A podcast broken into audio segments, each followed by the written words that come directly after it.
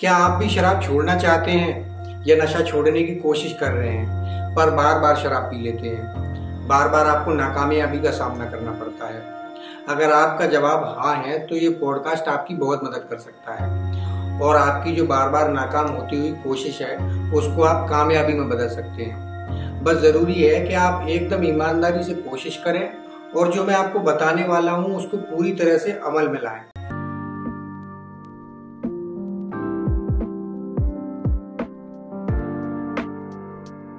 नमस्कार दोस्तों, मैं हूँ सामर्थ श्री जी के नशा मुक्ति केंद्र से। दोस्तों, नशा छोड़ने के लिए सबसे ज़रूरी चीज़ जो होती है, वो है आपकी मानसिकता। नशा छोड़ने के लिए आप नशा छोड़ते समय किस तरह के गोल्स और प्लान बनाते हैं, आप किस तरह की टाइमलाइन सेट करते हैं अपने नशे को छोड़ने के लिए, ये सबसे ज़्यादा ज़रूरी चीज़ होती है। और यही सबसे ज़्यादा इम्पोर्टेंट इंसान के लिए होना चाहिए कि वो अपने गोल्स को किस तरह से सेट कर रहा है।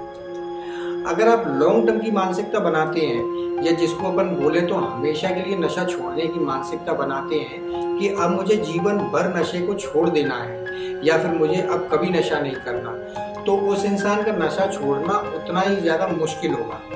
और मुझे पता है कि आप में से ज़्यादातर लोग यही करते हैं कि जब भी आपके दिमाग में नशा छोड़ने को लेकर एक स्ट्रॉन्ग फीलिंग आती है तो आप हर बार की तरह यही सोचते हैं कि हाँ अब मैं कल से नशा नहीं करूँगा। मैं जीवन भर नशा नहीं करूँगा।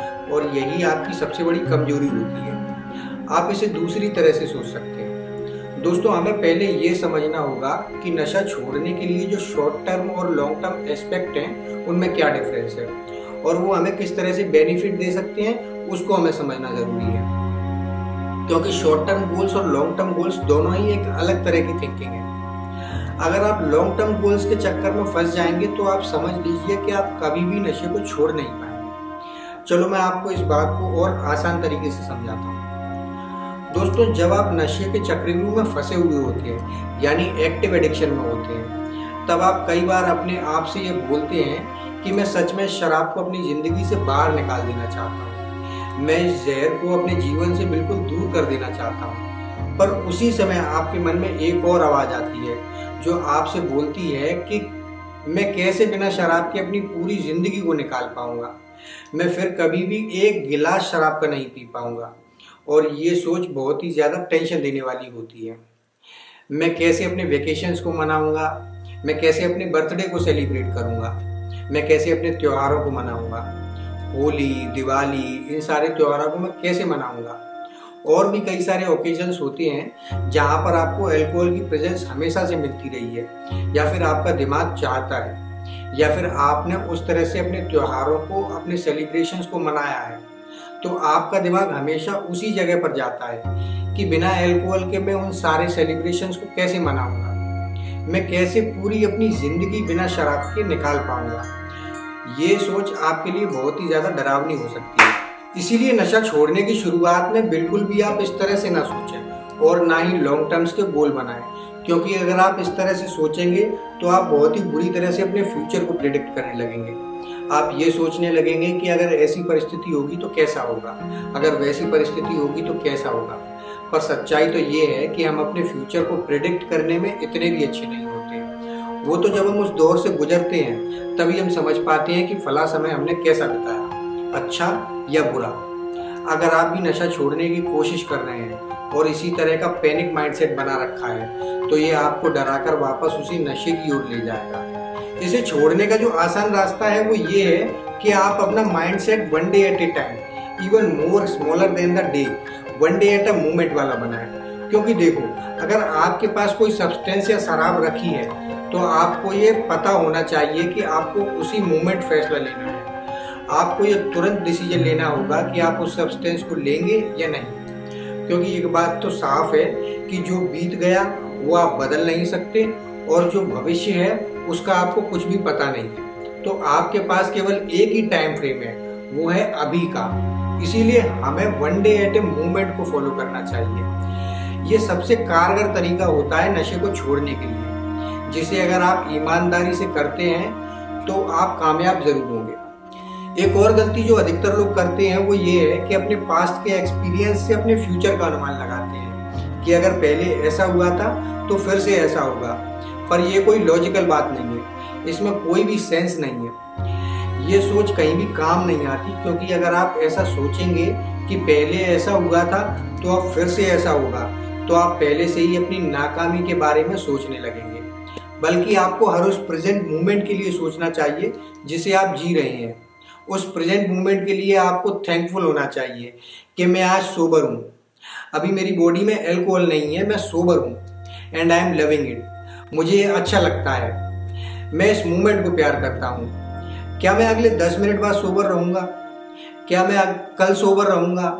क्या मैं अपने जन्मदिन पर सोबर रहूँगा? ये सोचने का मेरा काम नहीं है। मुझे नहीं पता।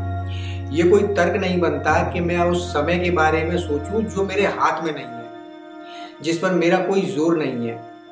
केवल एक चीज़ जो है, वो मैं कंट्रोल कर सकता हूँ, वो है अभी। अभी मैं क्या कर रहा हूँ? अभी मैं क्या करूँ? अभी मैं शराब नहीं पीऊँगा। यही सबसे ज़्यादा ज़रूरी चीज़ है और यही मायने रखती है। और आपको इसी बात का हमेशा ध्यान रखना चाहिए।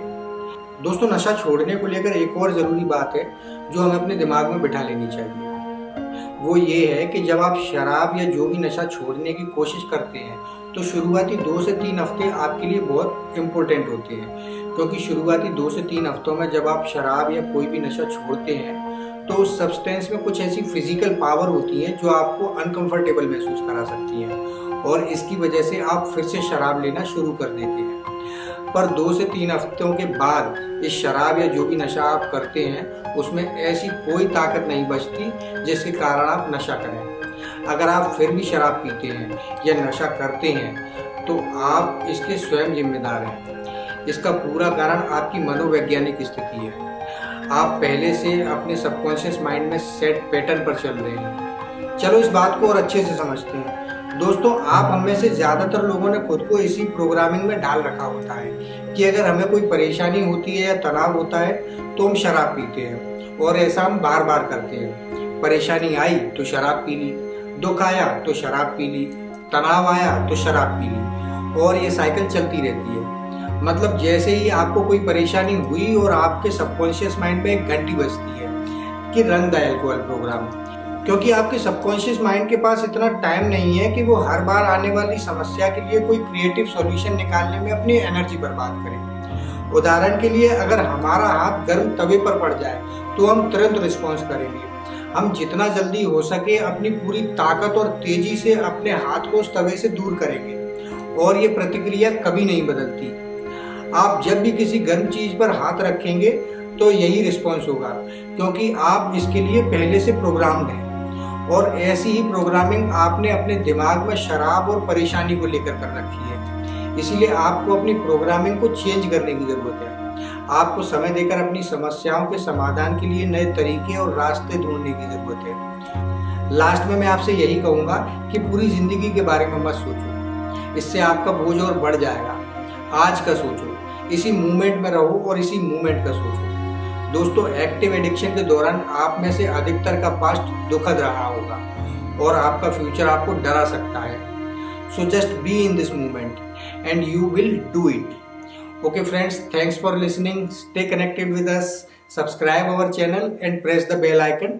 फिर मिलते हैं अगले पॉडकास्ट में नमस्ते